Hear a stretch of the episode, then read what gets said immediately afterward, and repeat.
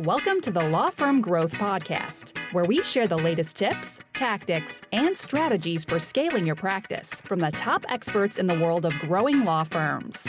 Are you ready to take your practice to the next level? Let's get started.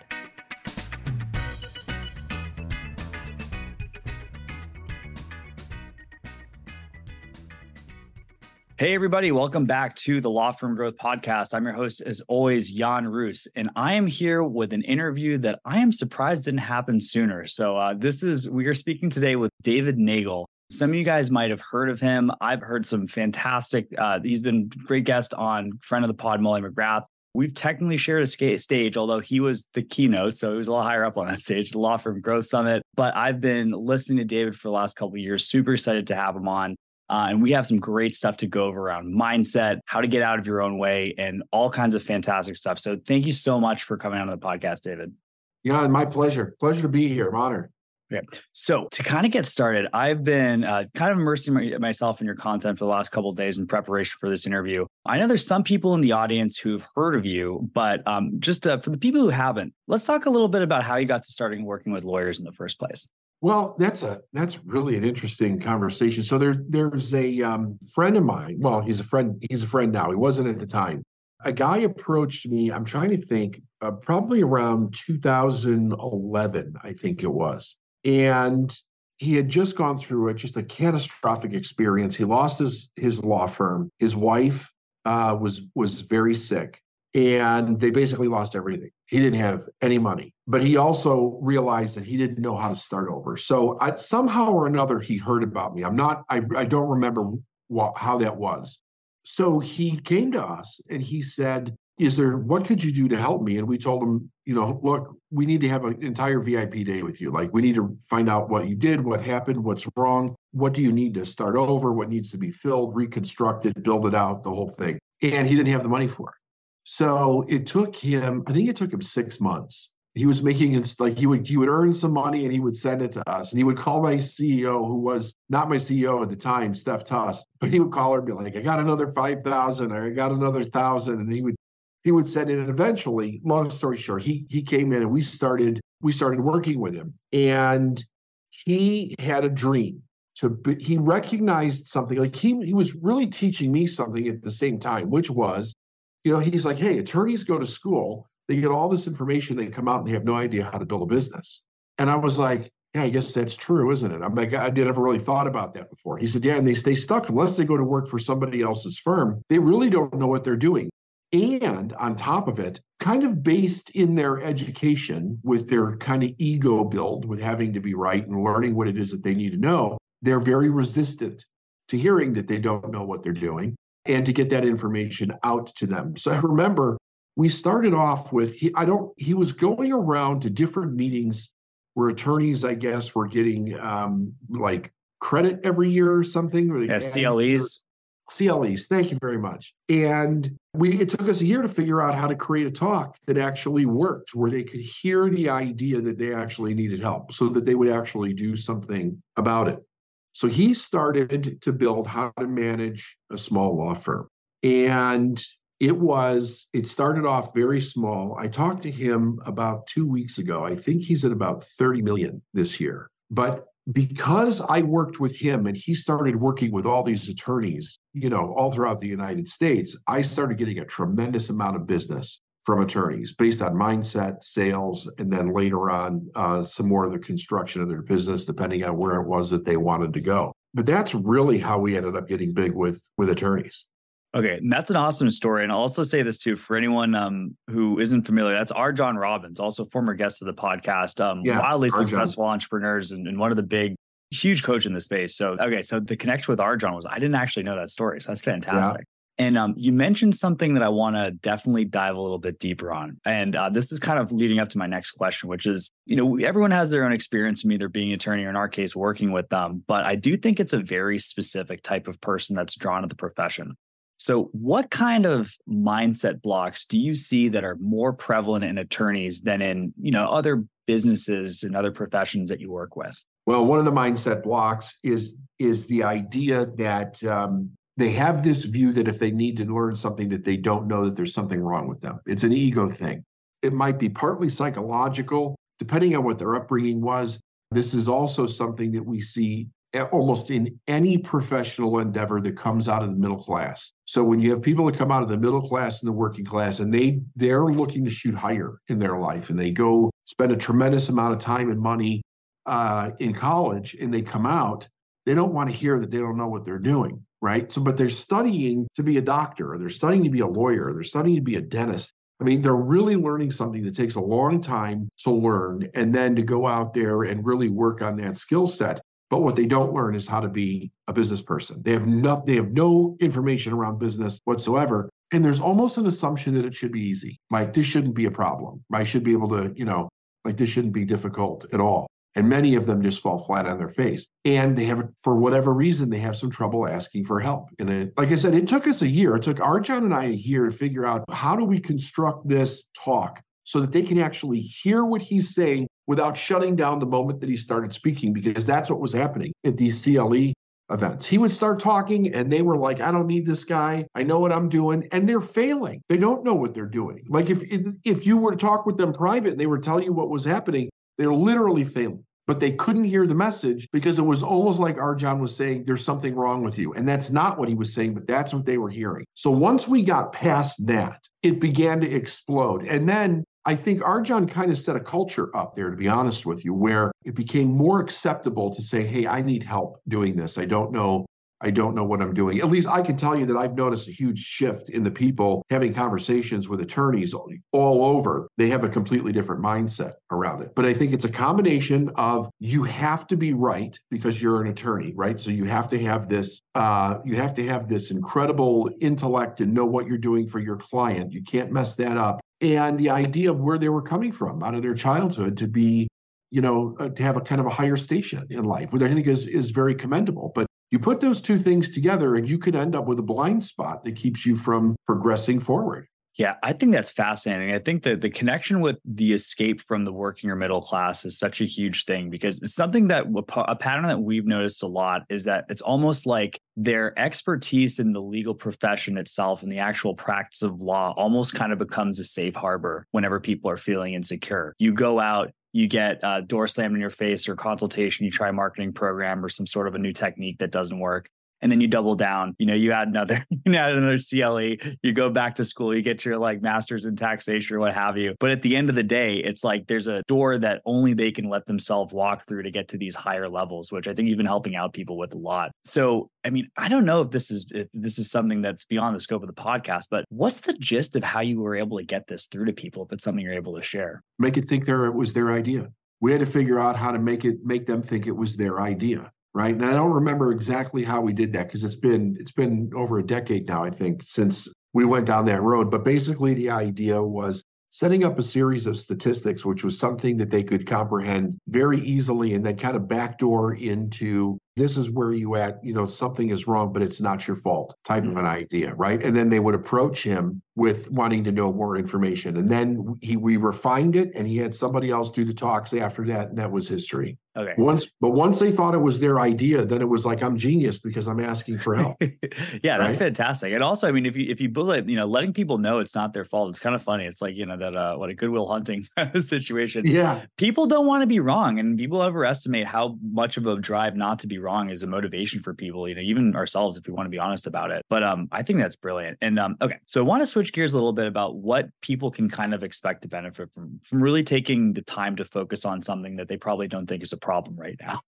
so I wanted to start off with an example. It's something that we see all the time. So just for a little context on us, we do a lot of uh, marketing specifically with estate planning attorneys, and a lot of the times we have these situations where we have stuff that is turnkey out of the box, delivering consultations, great volume, and then we the more we do, the more I'm surprised that people can figure out a way to steal defeat from the jaws of victory. And at the end of the day, it becomes high stress. The engagements become really, really tough. Or, uh, you know, we have the situation where people just don't choose to move forward in the first place because they're so certain that it's not possible. So, what do you think is happening with people that are getting all of the process, all the tools, all the things in place, but are not able to close that final gap when it comes to something like, you know, sales, which I know attorneys have a huge issue with?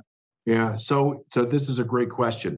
It could be a couple of different things, but here's what it is first and foremost. What is the value of the system of the person that you're attempting to sell? So this is really important to know. And, and this is also where you see a bit of a mindset problem come in that's kind of formulated out of an assumption more than any kind of experience. And that is people tend people that come out of the middle class and, i say that very respectfully what i'm what i'm trying to draw a contrast with is that their parents were not entrepreneurs so they wouldn't learn these skill sets right? They learned skill sets since they were a kid to go to work for somebody else. So when they're now operating their own firm and they're going to sell they're looking for people that are like them. And that's a dangerous that's a dangerous place because if you're selling something of high value to a person where their value system is more about getting a bargain than it is the value of the product or service, the outcome of the product or service itself. They're they can't hear what you're talking about. You're selling on two different levels. You're trying to show them why this is the best outcome for them by doing whatever it is that you're trying to sell them. And they're thinking about what is this going to cost me? And that gets in the way of the believability of the outcome for the person depending on whatever it is the attorney is a, is attempting to sell because they're only thinking about i mean i've had attorneys tell me like these guys are going to go to jail right? And they're concerned about how much it costs.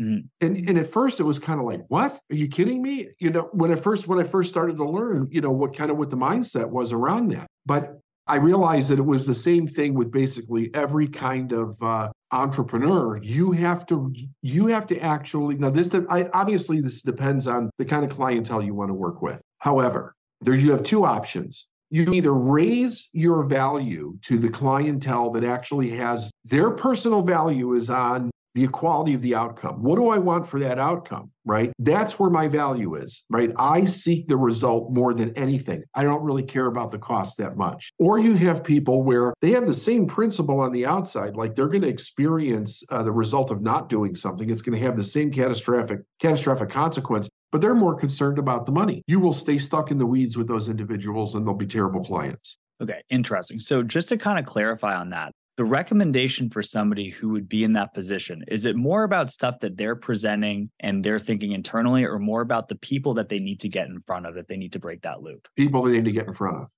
Okay awesome. People they need to yeah absolutely. And if their if their client by default is somebody that doesn't have that value where they're where the really because of the station that they are in life is they're living based on on survival every day that's the deal you have to help them see the value in a way where they have the ability to go out and hustle for the money to be able to pay for what they can do. Money is never the problem, it's a symptom of the problem. And the idea is shifting that in a person's mind when you're selling them so that the outcome has more importance than the amount of money that they're actually spending to get the outcome. And then understand how you can help them actually acquire those finances to be able to pay you.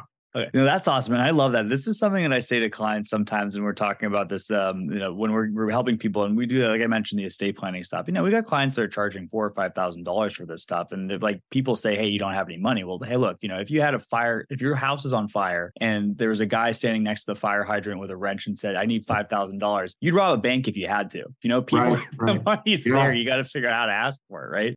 But that actually segues me into something I also wanted to ask. And um, I know I love this line. I was checking out a video years earlier on on, on uh, YouTube. Um, you say that sales sucks, but there's an interesting way you have it. So can you share that with the with the audience? Because I think the word sales automatically sets up some red flags for some people. I mean, I would say attorneys writ large. I think I like to think that the listeners of this podcast have heard me say that it's not a bad thing enough time. We're a little bit more open to it. But um, what do you think are the major hangups that attorneys have on the practice of sales and investing into this skill set of sales itself? Rejection. Mm. I mean, so let's think about this for a second. Forget about forget about what it is the person is selling and what the outcome of that sale is.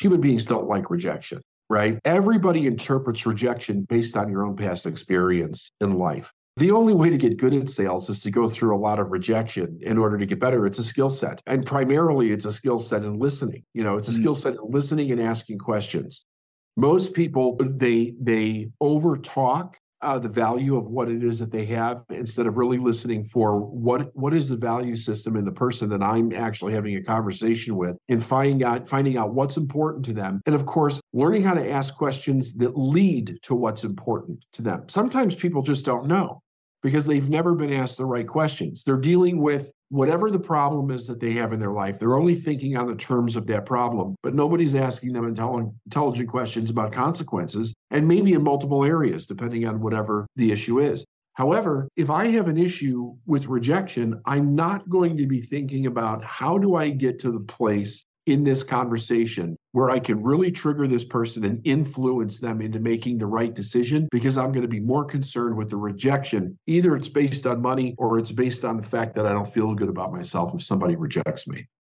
Okay, that's super interesting. This is something I actually I told my sales guys this all the time too. It's like you have to be willing to lose the sale to be able to win the sale but I think that's you know it's it's kind of funny looking at things through that lens too. I think it's a really that kind of explains the pattern that a lot of people have. If they try out something new, doesn't work out, they go back to something comfortable like referrals, which you know, unfortunately are kind of a limited way to be able to scale your practice on your own terms. But um, you also kind of bring this into because it's like if you have the fear of rejection, it really wouldn't matter if you'd read every single sales book under the sun and had the training from the best people in the world, right? Right. Absolutely. You, you the only way to do it is to integrate it into the way that you think. You you really need to be thinking from the perspective of and you, and there's some no there's some things that have to be really known here. You've got to believe in your value of what you can do. You have to believe in the value of the client that you're trying to help them get. Like you have to really believe in that value because in a way sales is a battle of belief systems, right? Mm-hmm. I'm going to go to somebody and I'm going to talk to them. They're looking for an outcome, but part of the reason why they're not getting the outcome is the belief system that they have about the problem they're in to begin with, or what actually led to that problem. Mm-hmm. So I have to help them kind of dissolve that belief system and develop a faith and an idea in something different. And then they got to put the money on the line to actually be able to do it. So that is really part and parcel of how deep that belief is that you're communicating with them that they really can get the outcome that they're actually looking for. And the only way to do that is through repetition. You have to have a solid set of skills that you're learning from someone who's already good at this, like yourself, that's really integrated it into their own mentality and their um, habitual way that they're actually doing the sales. And then they have to go out and model that until they internalize it themselves. Yeah. And I'll say this too for anyone who's listening, like the frame that I have some thoughts about a lot of the things that are standard in the legal industry. And like one of the things it's like, you know, free consultations, for example, you know, it's kind of funny because, you know, when people bill out themselves by the hour, it's like a lot of times you're effectively paying people three, four, five hundred bucks to, to talk to them. And the fact that people take consultations and they don't ask questions as the attorney is shocking to me because this is one of the most important things. Like, look, I also kind of dislike, you know, and one of the things I love from listening to one of your videos earlier, David, was just the fact that like people think that sales is something that you do to people. And you said that sales is something that you do for people. And it's like getting on the same side of people. At the end of the day, you owe it to that person to break those limiting beliefs. You know, in practice, I think when you have the situation when you're the person to do that, more often than not, they're going to go for you, but you should be willing to do that regardless it's your job as an expert to kind of like help people yeah, do that and stuff, right? Yeah. So it's like I think there's that moral imperative. But yeah, at the end of the day, the value thing is so key because it's just like like you said, it's like there's you know, there's no way if you don't have that element of being able to pull the trigger when the time is ready, you're not going to be able to do it. Doesn't matter how much training you have. Okay. And then kind of switching gears to as far as what, what people have in terms of their expectations, their value themselves. Um, one of the things I found fascinating, I love what you talk about is, is helping people break the limits that people allow themselves to have in terms of income. You know making your your your annual income in a in a month for example. Yeah. so what do you see are like kind of like the common blockers that attorneys have in terms of the money that they allow themselves to make? Okay so th- again this is a really interesting topic. Let's talk about a little bit about how they come up with the income that they're going after to begin with most people that are raised again middle class um, and again i want to i want to reiterate the reason for this so that they make the connection in their mind. When you're raised middle class when your parents work a job you have to consider how you learned about money growing up. And it's not just what you heard but what you actually saw and experienced. Your own interaction as a child with money like when you asked mom and dad for something and their response was you don't need that right? It wasn't here's like it wasn't let me let's figure out what this costs and how could you earn the money and teaching a child how to become self-sufficient to be able to purchase something for themselves but the response is you don't need that and the idea of need is so prevalent within the working community that we communicate on as if it was a value in and of itself you don't need that that's too much What do you need that for? Uh, you know, don't spend all that money. So, what happens subconsciously in these individuals is that the amount of money that they're going to earn in their life is actually based on what they think they need, which is the perception of their lifestyle, which might be a degree or two more than their parents if they're even if they're aggressive, actually. But they don't realize that when they want to increase that amount, that they're not going after again this is a value uh, narrative. They're not going after the value of why they want to increase it. They're basing it off of what they think they need in their life. So as even if they set a goal right? I mean i've watched this. I, in my in the early years of my business i was astounded by the lack of breakthrough that people would have with with this and this is how i learned this. We'd have people set a goal something that's exciting right? Here's uh, something a lifestyle that you want to live. Here's the amount of money that's going to cost to live that lifestyle. And as they would begin to approach it in other words they would start to earn a little bit more money than they were making their subconscious mind would override their decision and it would bring them right back down to where they were comfortable. This is a well known problem in sales organizations all over the world. They will set lofty goals in the beginning of the year or the quarter for what they're going to earn, and they'll start out like a racehorse. And then before you know it, they're right back down to what they made last year. It rarely changes unless they psychologically break through this. And the idea is that you have to change the narrative around what it is that you need to in order to change the amount of money that you'll allow into your life because when you're not thinking about it your subconscious mind will do everything that it can to sabotage this new direction that you want to go that's why change is so difficult for most people. They do not understand the psychological sabotage that everybody does in order to maintain the safety of where they think they are in life. So, what we would do with individuals is we would say, hey, listen, what is the amount of money that you need in order to pay your bills right now? So let's just go with an, an arbitrary number. Let's say that person says $5,000. Okay. How much would you like to make? Well, I'd like to make 25,000 a month because I would like to do all these different things and whatever. Fine. How many times have you tried to get there? Well, I've tried many times and then there's all these different things that happen and I just can't seem to break through.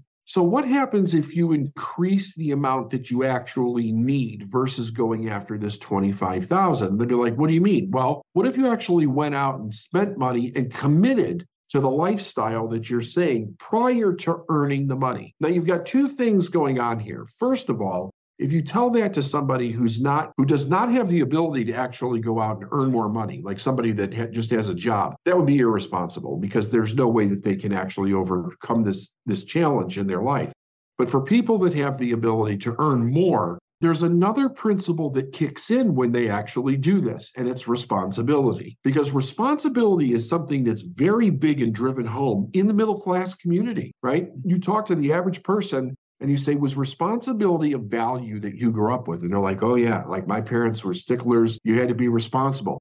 So what happens is that as they raise their need, they also have a level of responsibility to actually meet that need. This is what the dark edge around this is. You might think to yourself, well, why is it is it so difficult to break away from this? It has nothing to do with the money, and it actually has nothing to do with what they need.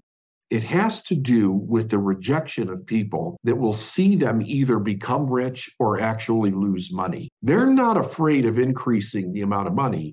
It's the judgment that they will receive from the people that they love when it becomes apparent that they're actually doing much better than anybody in their family has ever done. And I would do this exercise in a live, like when we do live events. I would say, let's say you leave this event, you go out, get all your friends and family together for a dinner. You're gonna have a dinner party, right? You have this big dinner party. In the middle of a dinner party, you stand up and you ding your glass and you say, everybody quiet for a second. I've got a I've got an announcement I want to make.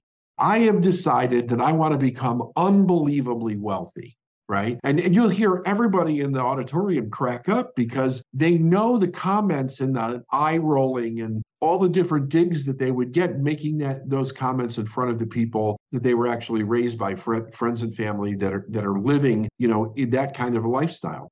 Subconsciously, we don't want to lose those people. And we know, we absolutely know 100% that if we start to climb that ladder, almost always those people around us are not going to support us to that degree. They don't have the ability to do it. We like to think that they would, but more often than not, they won't. So we're not actually trying to overcome what we need in order to become wealthy. What we want to, we have to, the problem we really have to solve is how can I get past my own need for acceptance around other people based on the amount of money that I make or that I don't make? And it's extremely significant. But once a person starts to understand it, you explain this to them and you ask them, say, listen, if you were to become really wealthy, it was obvious, you know, like you had a, a, Ferrari or whatever it is that you want, where it's undeniable that you have money, how would the people around you react to that? And they'll tell you how they would react to it. And it's usually not good. So the idea is like, if you know this,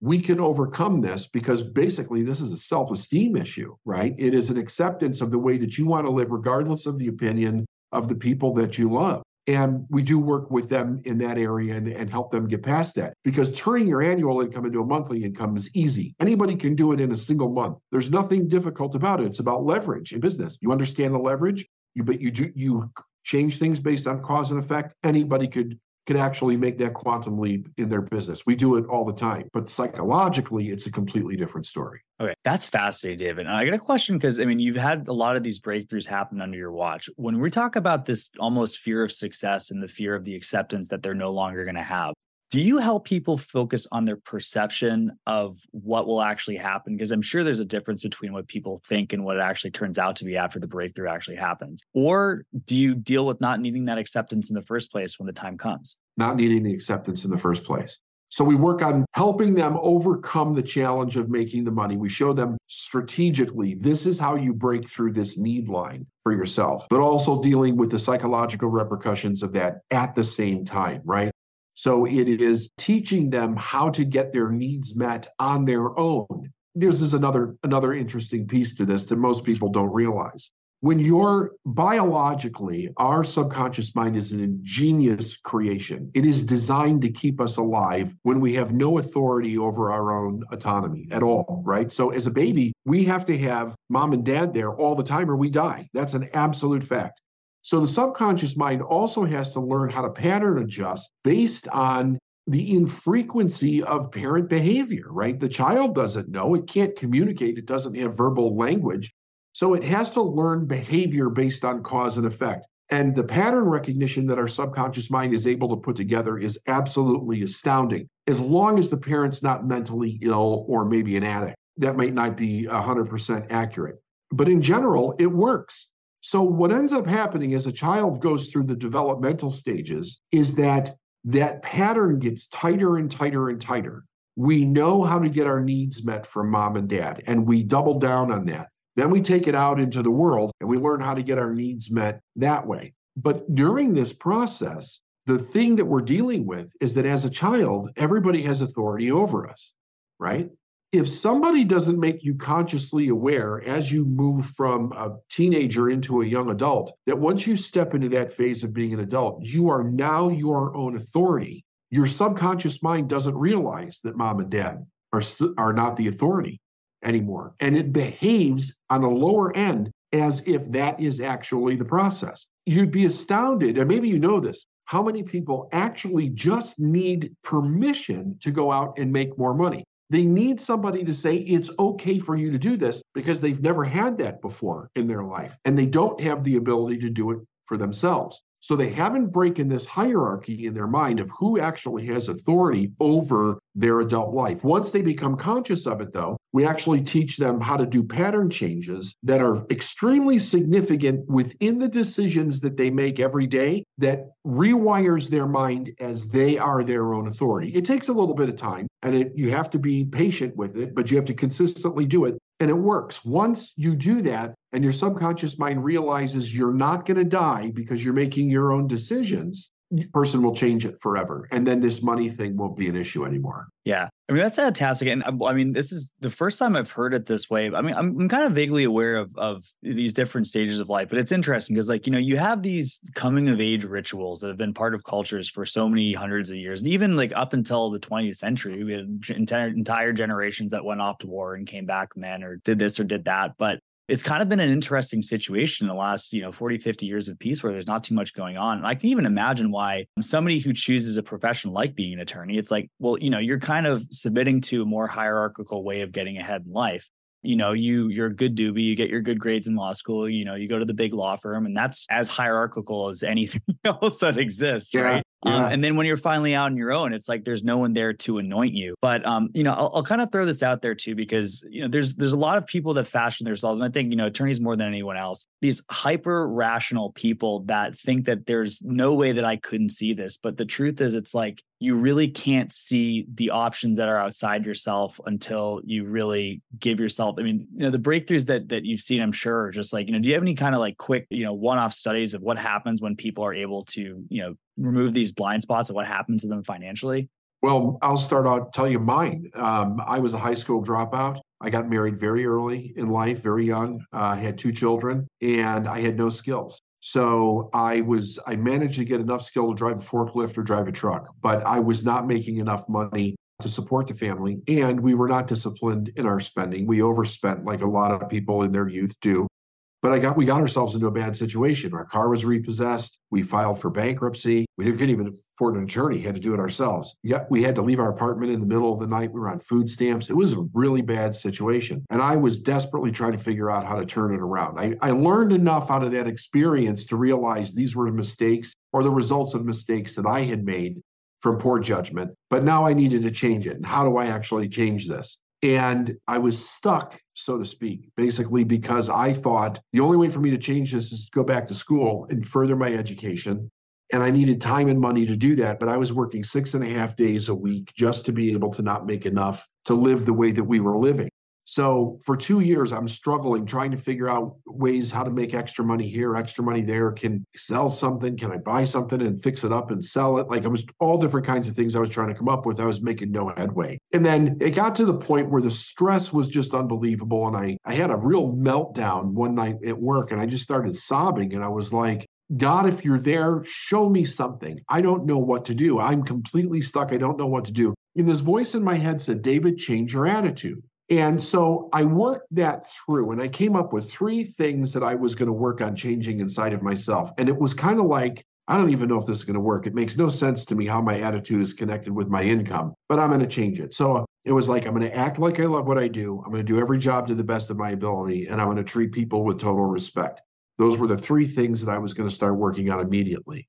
30 days later, my income tripled. Wow. And it tripled because I could see opportunity where I couldn't see it before.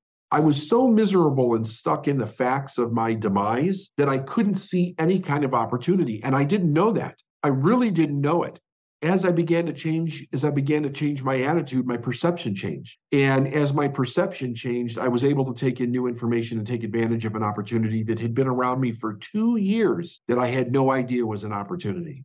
I mean, it's that crazy. And I've done this with, I, you know, I don't know, thousands of people. I've been doing this for 24 years this year professionally, and we've worked with thousands of people who have the same experience. It's the craziest thing as they actually begin to change what they believe consciously change what they believe and stay focused on uh, very certain principles, all of a sudden the opportunities to do the things that they need to do begin to show up, whether it's the people that they need to hire, the customers that they need to find that they didn't believe were there, the people that'll pay them more, which they were 100% convinced didn't exist or wouldn't buy from them, to, you know, all kinds of like serendipitous opportunities that just seem to show up out of nowhere. And it happens with constant regularity. I mean, and all it is is a perception change, but it's yeah. a conscious perception change, really focused on very specific principles that allow you to see your world very differently.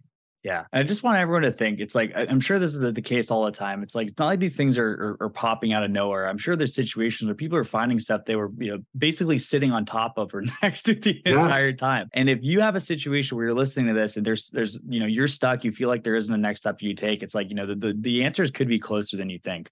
Okay. And I think that well, we're actually getting super tight on time. I want to be respectful of your time, David, but that might be the perfect segue to next step. So if people are resonating with this, what's the best way to get into your world? So there's two two things that they could do. They could listen to our podcast where you could really get a feel for everything that we teach.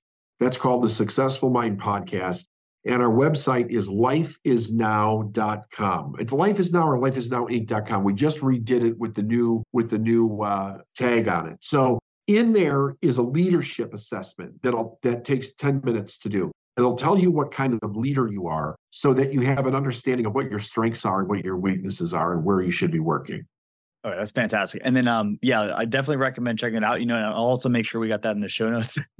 you might be seeing me in the new leadership assessment coming up, David. So but, um, but thank you again so much for the time, David. This has been super eye opening. I hope you guys have, uh, you know, this is the gems all throughout this podcast. I definitely recommend a, a re-listen for anyone who's doing it. But um, thanks you so much, David, for taking the time. And for everybody else, I'll see you guys next Tuesday at 8 a.m. Eastern on the Law Firm Growth Podcast.